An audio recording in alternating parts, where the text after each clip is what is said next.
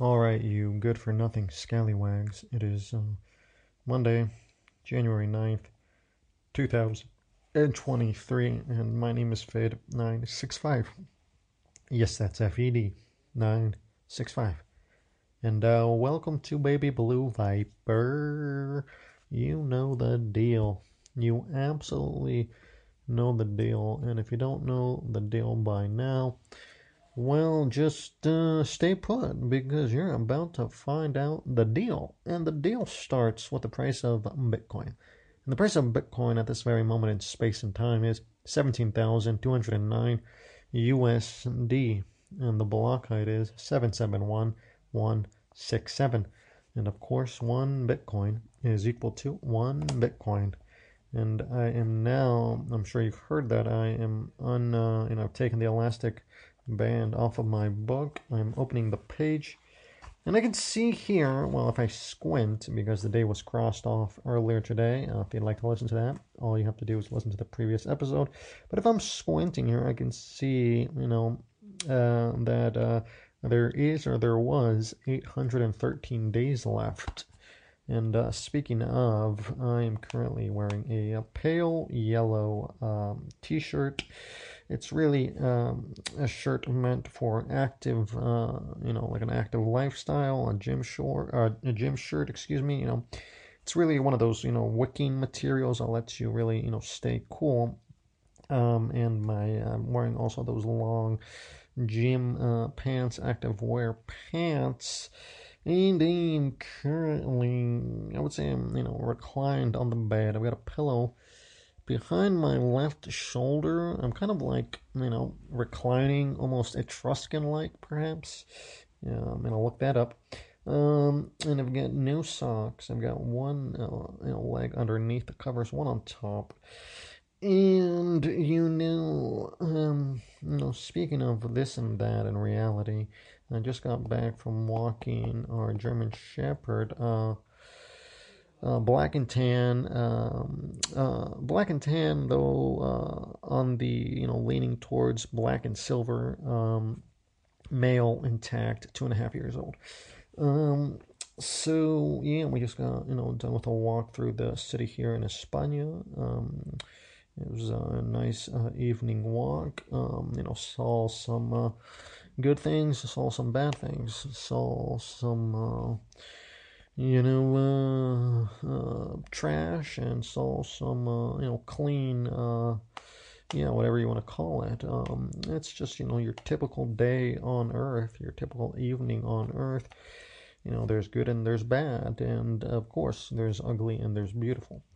Um, so speaking of, we will be resuming our discussion of, uh, of demons today. I do want to, you know, try to get through the Nephilim. Uh, you know, we've been, uh, working our way through, um, the Nephilim. Um, so let's see if we can, you know, wrap that up just to try to get a real clear picture so that we can then move on. Um, and, you know, speaking of moving on, um, because actually I want to hit the hay any second here. um, I'm a little tired today, had a long day, so uh, I definitely want to do that, but first let's go to the news from the Moscow Times. Uh, push into nowhere, Russian officials slam Brazil riots, back Lula. Um, uh, from the A P, Ukraine school rejects Russian claim of troops killed there. From B B C News, a single-use plastic cutlery and plates to be banned in England. Oh, look at that. Uh, from A B C News, cargo ship goes aground, is uh, refloated in Egypt's Suez Canal.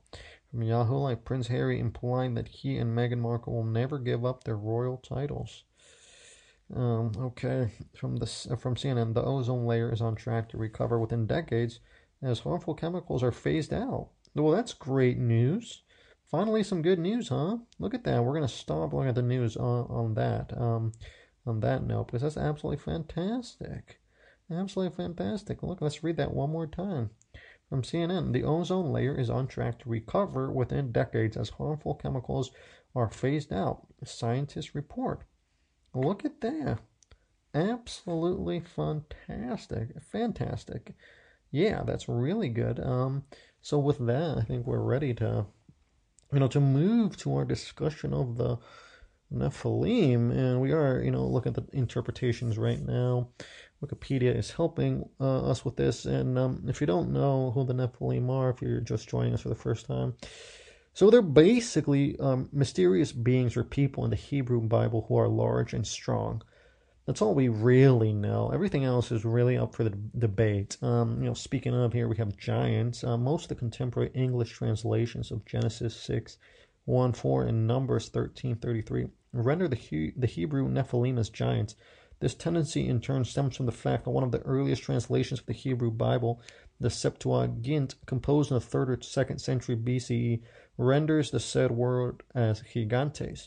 The choice made by the Greek translators has been later adopted into the Latin translation, the Vulgate, compiled in the fourth or fifth century C E, which uses the transcription of the Greek term rather than the literal translation of the, the Hebrew Nephilim. From there, the, tr- the tradition of the giant potency of the sons of God and the daughters of men spread to later medieval translations of the Bible. Okay, so, yeah, so, I mean, it's even saying in one Enoch, they were great giants whose height was three hundred cubits. A cubit being thirteen inches, or eighteen inches, forty-six centimeters. This would make them four hundred fifty feet tall. Okay. Um, then we also have the fallen angels here. All early sources refer to the sons of heaven as angels. From the third century B C E onwards, references are found in the Enochic literature, the Dead Sea Scrolls, uh, Jubilees, Testament of Reuben, Tubarak, Josephus, and the Book of Jude. Uh, for example, one Enoch seven two, and when the angels, the sons of heaven, beheld them, they became enamored of them, saying to each other, "Come, let us select for ourselves wives from the progeny of men, and let us beget children." Some Christian apologists, such as Tertullian, especially Lactantius, shared this opinion. Okay, so you know we're starting to get kind of an idea of what is going on here, even though it's, you know, quite um, nebulous to say the least. Um, so the New American Bible Commentary draws a parallel to the Epistle of, the Epistle of Jude and the statement set forth in Genesis, suggesting the epistle refers implicitly to the paternity of Nephilim as heavenly beings who came to earth and had sexual intercourse with women. The footnotes of the Jerusalem Bible suggest that the biblical author intended the Nephilim to be an, an anecdote of a superhuman race. Okay, but of course we do have some Christian commentators who have argued against this view, uh, citing Jesus' statement that angels do not marry. Others believe that Jesus was only referring to angels in heaven. Okay, um, so, okay, so we kind of getting a, an idea of, uh, you know, who the, you know, Nephilim are. Okay, they're, they're also here, descendants of Seth and Cain. References to the offspring of Seth rebelling from the God and mingling with the daughters of Cain are found from the second century C E onwards in both Christian and Jewish sources. Whoa. There's also the view expressed in the modern canonical um, Amharic Ethiopian Orthodox Bible, Hanak two one three, and the offspring of Seth who were upon the holy mount saw them and loved them, and they told one another, "Come, let us choose for us daughters from Cain's children, let us bear children for us." Orthodox Judaism has taken a stance against the idea that Genesis six refers to angels or that angels could intermarry with men. Shimon Bar Yochai pronounced a curse on anyone teaching this idea. Rashi and Nachmanides followed this suit. It may also imply the sons of God were human. Consequently, most Jewish commentaries and translations describe the Nephilim as being from the offspring of sons of nobles rather than from sons of God or sons of angels. This is also the rendering suggested in the Targum Onkelos Samyaza. Okay. So, you know, that's definitely something right there, is it not? I would say it's definitely something. Um, yeah, um, there's a lot, you know, a lot going on here. There really is. Um, you know, we're starting to, you know, get an idea of who the Nephilim were, are, uh, and of course this does, you know, lead us to... What's it called? Um, um, Mastema. Um, as we did, this is how we, you know, got onto the, the, to the Nephilim, because apparently Then, to the, according to the Book of Jubilees, Mastema, hostility is the chief of the Nephilim, the demons engendered by the fallen angels called Watchers with human women.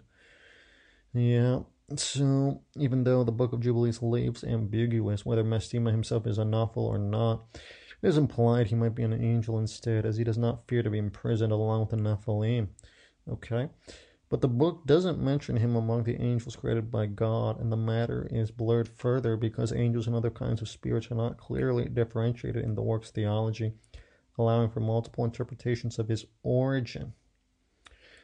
Yeah, so that's, you know, what we're dealing with here. It really is, you know, what we're dealing with. Um, yeah, we've got that. We've got that. And, um, and yeah, so, you know, that really does bring us, you know, back to, you know, to existence, which is what we've been really, you know, dealing with here. Remember, we're now going to the Dharmic middle way view, which, you know, the Indian philosopher, philosopher Nagarjuna largely advanced existence concepts and uh, founded the Madhyamaka school of Mahayana Buddhism. And, of course, Wikipedia is helping us with this. Uh, even though, you know, perhaps it shouldn't. You know, perhaps we have had enough of, you know, Wikipedia for today. Um, you know, give me a second here. Get up. You know, just a, a lot to uh, to think about, a lot to get to. I mean, there's just this and that, and, you know, it's one of those things that, that you think about. Um, perhaps it's, you know, one of those things that, uh, you know, that everyone thinks about, but, of course, how, you know, one makes, you know, their way in the world. Um, and how does this relate to, you know, these concepts of, uh, you know, demons, Nephilim, and, uh, you know, so on and so forth. Of course, there are people who take this, you know, literally, that there are such, you know, creatures, or, you know, whatever you want to call them, out there. That may be the case. It's definitely possible. You know, I've mentioned this before. I've seen, you know, uh, you know, people or creatures, you know, on my walks in different parts of the world that, well, that I would, you know, probably say are demons. Um, absolutely. Um, you know, I've seen them. So I could definitely, you know, understand somebody making that case.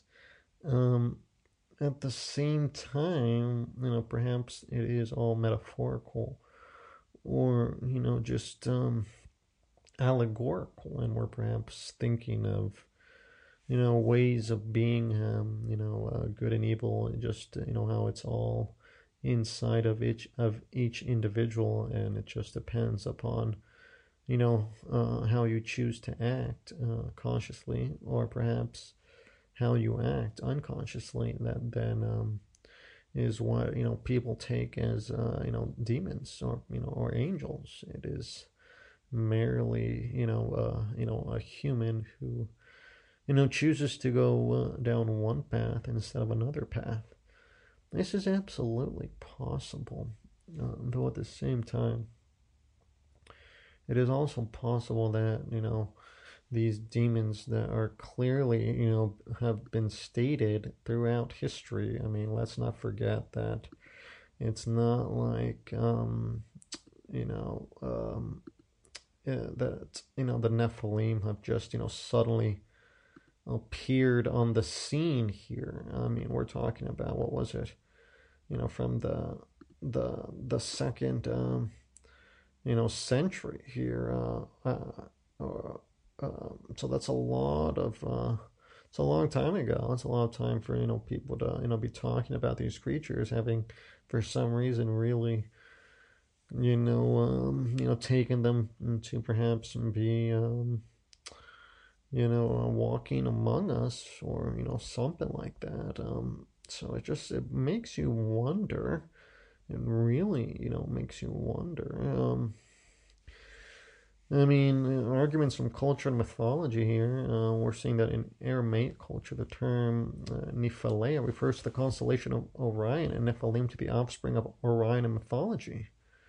So, okay, so that's one way to, to look at it. Um, and of course, we were looking at, you know, Mastema here, who, you know, whose actions and name indicate he is thus Satan the adversary, but Jubilees is more like the character who appears in the Book of Job, with a function to fulfill under God, rather than the Satan of later tradition, who is the uttermost enemy of God.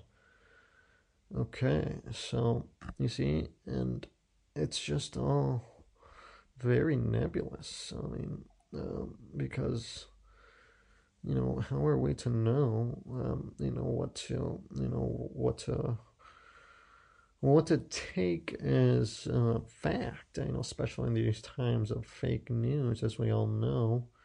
Um, it's all very difficult. Um, so, you know, it's just, um, who are these Nephilim, and, you know, what's their relationship to humans? I mean, we've kind of seen that, you know, perhaps, you know, they made it with, um, you know, um, the daughters of men, and, uh, you know, perhaps they, you know, something happened here, um, but, um, I mean, if we're reading here, which,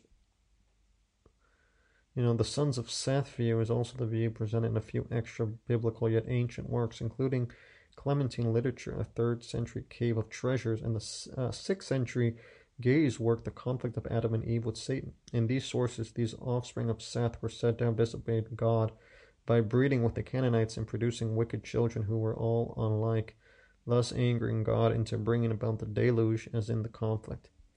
Certain wise men of old wrote concerning them, and say in their sacred books that angels came down from heaven and mingled with the daughters of Cain, who bear unto them these giants, but these wise men err in what they say.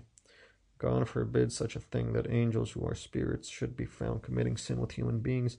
Never, that cannot be. And if such a thing were the nature of angels or Satans that fell, they would not leave one woman or earth undefiled. But many men say that angels came down from heaven and joined themselves to women and held children by them.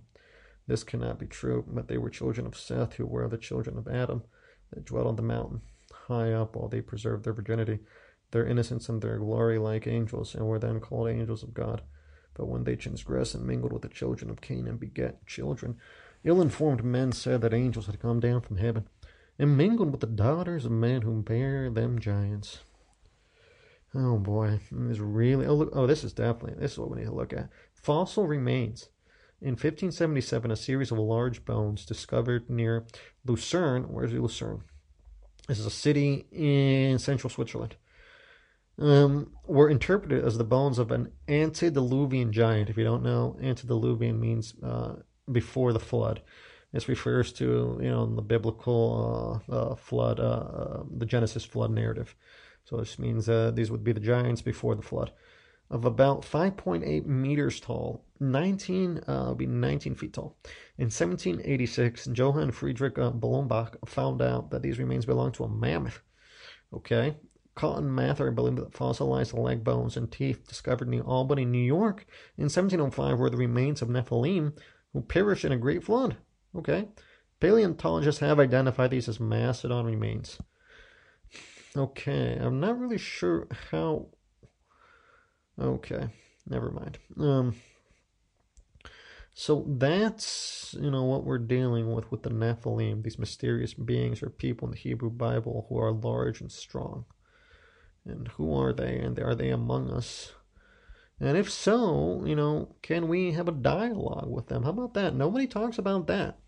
Why doesn't anybody talk about the fact that, I mean, can you talk to the Nephilim? Do they speak, um, you know, human languages? Or do they have their own language? Um, is uh, I mean, they had uh, you know offspring, or no? They're the result of offspring, right? They're the result of offspring of the of of the with the daughters of men. Yeah. Is that is that it? Oh man, it's I mean, there's just a lot going on here. I mean, it's hard to really get a read on it. Um, I do know though that. Um, my personal opinion is that more work should be done on, okay, let's say, since there seems to be so many, you know, texts here and, uh, you know, stories describing the Nephilim, why don't we have, you know, more stories and texts? Because I'm not seeing that many that, um, you know, that talk about, you know, conversations with these beings, and um, can they perhaps teach us something, or will they only try to, um, you know, uh, lead us astray? That's really, you know, the question, because it just says that they're mysterious beings or people. I mean, uh, are they necessarily evil? We don't really have a read on that either. We don't have a read on that either. I mean, it seems that they might be evil, but we don't really have a definite view on that. I mean, we do have a view on uh, Mastema, who, you know, carries out, well, he carries out punishments for God. He's an angel of disaster, the father of all evil, and a flatterer of God. Okay? Well, those are in two different traditions. And in the Book of Jubilees, he seems to be carries out punishments for God. In the Zocadike fragments, the Dead Sea Scrolls, he's the angel of disaster. And he's the one who's the chief of the Nephilim. And so the Nephilim are the uh they're they're the they're the offspring of the Watchers with human women. And that's what we're dealing with here. And if we remember, the Watcher is a type of biblical angel. The word occurs in both plural and singular forms in the Book of Daniel, where reference is made to the holiness of the beings. The, ap- the apocryphal books of Enoch refer to both good and bad watchers, with the primary focus on the rebellious one. Um, so we covered some of this. Um, however, it is worth, you know, just having a refresher here, because I mean, it's, this can get, you know, quite, you know, confusing, uh, you know, real quick. I mean... So it's worth, you know, just, you know, making sure that we really do know what's going on. Um, and it seems like, you know, the, there's good watchers in Daniel. Um, these are three references to the class of watcher, the Holy One. The term was introduced by Nebuchadnezzar, who says he saw a watcher, a Holy One, come down from heaven. He, he describes how in his dream the watcher says that Nebuchadnezzar will uh, eat grass and be mad, and that this punishment is by the decree of the watchers. The demand by the word of the holy ones. The living may know that the Most High rules in the kingdom of men. After hearing the king's dream, Daniel considers for an hour and then responds. Because the king saw a watcher, a holy one, coming down from heaven and saying, chop down the tree and destroy it, but leave the stump of its roots in the earth, bound with a band of iron and bronze in the tender grass of the field, and let him be wet with the dew of heaven, and let his portion be with the beasts of the field, till seven periods of time pass over him. This is the interpretation. O king, it is a decree of the Most High, which has come upon my lord the king, that you shall be driven from among men, and your dwelling shall be with the beasts of the field. You shall be made to eat grass like an ox, and you shall be wet with the dew of heaven, and seven periods of time shall pass over you, till you know that the Most High rules the kingdom of men, and gives it to whom he will. Okay.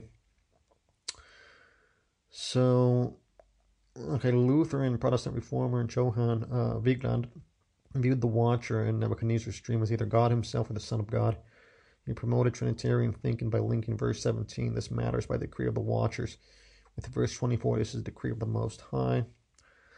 Scholars view these watchers, holy ones, as perhaps showing an influence of Babylonian religion. Okay. So the books of Enoch devotes a lot of its attention to the fall of the watchers. The second book of Enoch addresses the watchers who are in fifth heaven where the fall took place. The third book of Enoch gives attention to the unfallen watchers. Okay. Uh, and then there's the, the bad watchers. So in the book of Enoch, the watchers are angels dispatched to earth to watch over the humans. They soon begin to lust for human women, and at the prodding of their leader, um, Samyaza, defect in mass till illicitly instruct humanity and procreate among them. The offspring of these unions are the Nephilim, savage giants who pillage the earth and engender humanity. Okay, so it's really here because of uh, Samyaza.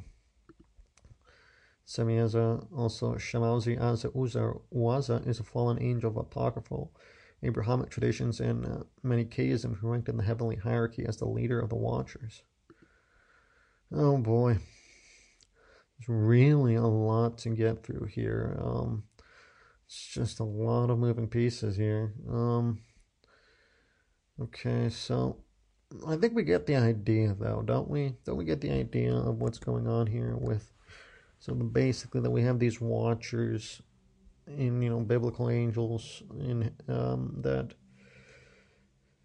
there may or may not be both good and bad watchers, and some rebelled, um, is I think what we're, you know, getting to here. Some rebelled, and um, uh, at the, looks like at the bequest of, or, you know, led by Samyaza, some of these watchers rebelled, and they, um, they, what's it called, they, um, well, they lusted for human women, and, uh, you know, procreated among them, and illicitly instructed humanity. Uh, the offspring of these unions are the Nephilim, savage giants who pillage the earth and ingen- endanger humanity. Endanger. Savage giants who pillage the earth and endanger humanity. So those are the Nephilim, you know. Though it does remind me in a way of the of the story of um, the Prometheus, does it not? Um, just because of this whole idea, um, you know, that this kind of this forbidden knowledge kind of idea, um, that one can, uh, uh, you know, that, that there is a, some knowledge that humans shouldn't be taught or shouldn't have. Um, just, you know, reading from Wikipedia here is that, you know, Prometheus was a Titan god of fire. Prometheus is best known for defying the gods by stealing fire from them and giving it to humanity in the form of technology, knowledge, and more generally civilization. And of course he gets, you know, punished real, real hard for this. Um, real hard. Um, so, um, you know, that, that is something to think about, is that, you know, this kind of whole idea of forbidden knowledge. And of course this is the same thing, you know, the tree of knowledge, right? That uh the story goes that um you know, through the Satan through the serpent tempted Eve to um you know, eat the forbidden fruit, and and she gave it to uh to Adam to eat as well. So we, we do have this whole, you know, reoccurring theme here, um through the years, through the decades, through the ages, um and it really, you know, lets us, or makes us wonder, perhaps, you know, is there, you know, forbidden knowledge right now? And if so, is somebody giving it to us? And if so, um, you know, what do they uh, get in return? We don't talk about that. I mean, what did Prometheus doesn't seem to get anything in return for, you know, giving his, uh, giving the, the fire and the, the knowledge to humanity. Whereas it seems that the Watchers, well, you know, they get at least to have, you know, um, you know, sexual intercourse with um, human women, so they do seem to get something out of it. Um, and they, you know, they uh, they become parents, to put, you know, to give it as, you know, some kind of uh, right, you know, to put in some kind of uh, you know, to put it somehow in some way there. Um, whereas, you know, Prometheus definitely doesn't get anything like that. He doesn't get any kind of of um, you know. Uh, He just gets punished, basically, and he gets punished real hard. Um, you know, he he gets bound to a rock, and an eagle, the emblem of Zeus, it was sent to eat his liver. In ancient Greece, the liver was thought to be the seat of human emotions, and his liver would then grow back overnight, only to be eaten again the next day in an ongoing cycle. So it's horrible. So he just constantly has an eagle eating his liver, and um, then his liver grows back, and the eagle eats it again. So he doesn't get any kind of um, you know, uh, you know, uh, prize or anything like that. I guess the, his prize is that through human he, through he, human history, he has become kind of like a romantic figure. Um, whereas, you know, the Watchers um, uh, definitely don't achieve anything like that. I mean, um, the, the the Watchers seem to be much more of a. I mean, it's much more of a, like a. I mean, of like a. like an esoteric, you know, kind of tradition. I mean, it's not really mainstream. It's definitely not mainstream Christianity. Um, I don't know that much about um, uh, Judaism uh, to to say if it's mainstream Judaism or not. It doesn't seem to be. Uh, I may be wrong on that though, and um, they may even appear in um, in uh, in what's it called? I don't even remember. In uh, in Islam, they may even appear in Islam. Um, I don't know if they're mainstream or not. Uh, their point is that um, they haven't achieved the the kind of uh, of status that Prometheus has achieved. Um, so that's just something to think about. I mean, why does Prometheus achieve this kind of, you know, status of, uh, you know, being the one who, uh, who brought, you know, fire, you know, to the humans and knowledge, whereas, you know, the the Watchers uh, don't have anything like that, even though they seem to have, you know, given some kind of knowledge to humans. Um, um, they don't seem to be propped up in the same kind of way. I, this one, I guess, in a way, this is related to, you know, Satan. I mean, uh, even though I do know that, um, what's what's his name? Uh, What's his name? Um, the guy who wrote the epic about Lucifer. Um, what's his name? Um, what is that name? Uh, there's a guy who wrote, who put him in, in more of like a romantic light. Um, uh, British guy. British guy. I'm trying to look it up here. Um, really important book. Um, really important book. Um, here it is, Milton, Paradise Lost. Um, boom. Um, so in Paradise Lost, which is, you know, an epic poem in blank verse by the seventeenth century English poet John Milton. Uh, you know, it's considered to be Milton's masterpiece. Um, the poem concerns the biblical story of the fall of man, the temptation of Adam and Eve by the fallen angel Satan, and their expulsion from the Garden of Eden. And it's and he's put in a much more, he's put in a, he's like a tragic figure. Um, you know, we're reading here, Satan, formerly called Lucifer, is the first major character introduced in the poem. He is a tragic figure who famously declares, better to reign in hell than serve in heaven. And uh, following his vain rebellion against God, he is cast out from heaven and condemned to hell. The rebellion stems from Satan's pride and envy. So opinions on the character are often sharply divided. Milton presents Satan as the origin of all evil, but readers have historically struggled with accepting this interpretation. Romanticist critics in particular, among them William Blake, Lord Byron, Percy uh, by Shelley, and William Hazlitt, are known for reading Satan as the true hero of Paradise Lost.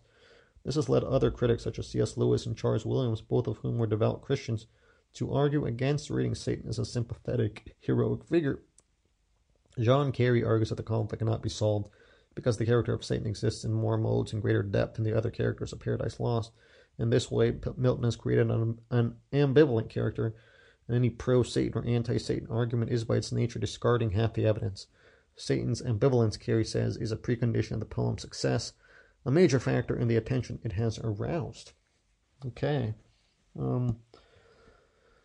So, you know, things to think about here, you know, of, you know, uh, forbidden uh, fruit, forbidden knowledge, and, um, you know, uh, is there such a thing as, you know, forbidden fruit and forbidden knowledge, and uh, if so, is is it going on at the same time today?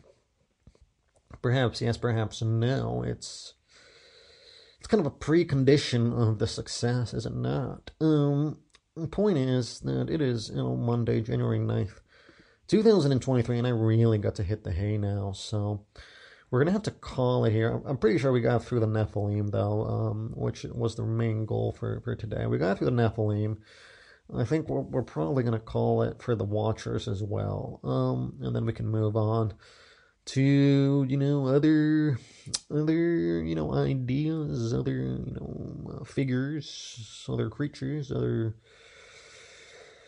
demons, which is what this series is all about. So, you know, with that, you know, just have a fantastic rest of your Monday wherever you are, and I will uh, see you soon.